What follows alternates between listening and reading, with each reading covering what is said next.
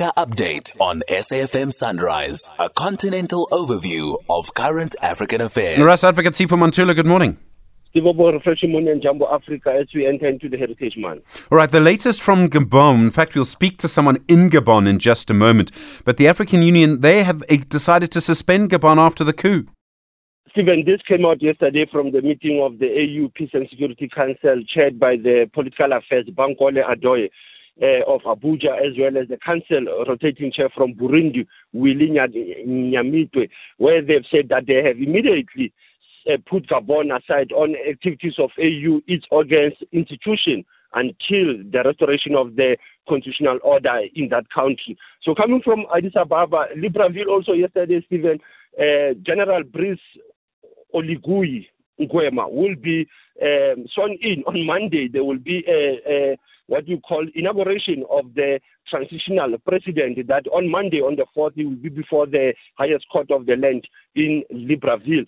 At the same time, op- opposition lamenting LG saying that there should be a complete counting of ballots because it appears that the opposition leader is the one who has won this election. So there's a lot of complexity going on in Lib- uh, Libreville, as you can see that even suspending Gabon, but at the same time, there is no engagement by the AU with the military mm. junta as well as the issue of restoration of Ali Bongo. Sure. And then in Niger, the other coup, uh, military leaders, the Niger military leaders, have revoked the diplomatic immunity of the French ambassador. They really want to expel him. Are they going to go on the on the, the, the uh, go into the French embassy?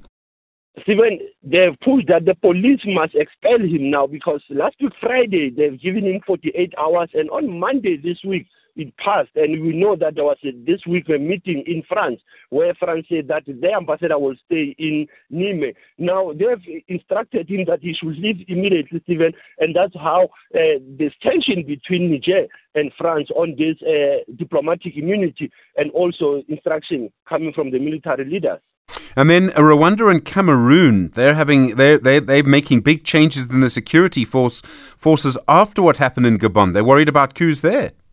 Stephen, they are worried. When you think of uh, Rwanda, Kagame he has retired many soldiers, many generals who were involved in the liberation war of Rwanda in 1994. We are talking of General uh, Kabarebe, General Ibingira, General Kayonga. There are many, Stephen, that he has now retired from their position and bringing the young uh, blood in his army. And when you look at Cameroon also, Paul Biya this week also, Stephen, appointing a new fresh defense cent- uh, central unit. Others saying that he's also afraid that this coup wave might also go to Yaoundé in Cameroon. And then in our archives, this day, 1st of September 1969. Stephen, it was in Libya, Tripoli, when General Muammar Gaddafi seized power uh, in Libya after a coup d'etat taking out King Idris, who has ruled that country since its independence in 1951. We know many uh, liberation movements from South Africa, from the PAC, the Black Consciousness. They had their military camps uh, in Libya, Stephen, when one has to look into. And the visit of Nelson Mandela and Graça Machel defying the international isolation of Libya and the visit of Muammar Gaddafi. Asante Sana SG, as you are still leading the conversation, SAFM. Thank you very much indeed. Ras Advocate Sipho Mantula here, of course, back on Monday mornings from our continent through the day. Well,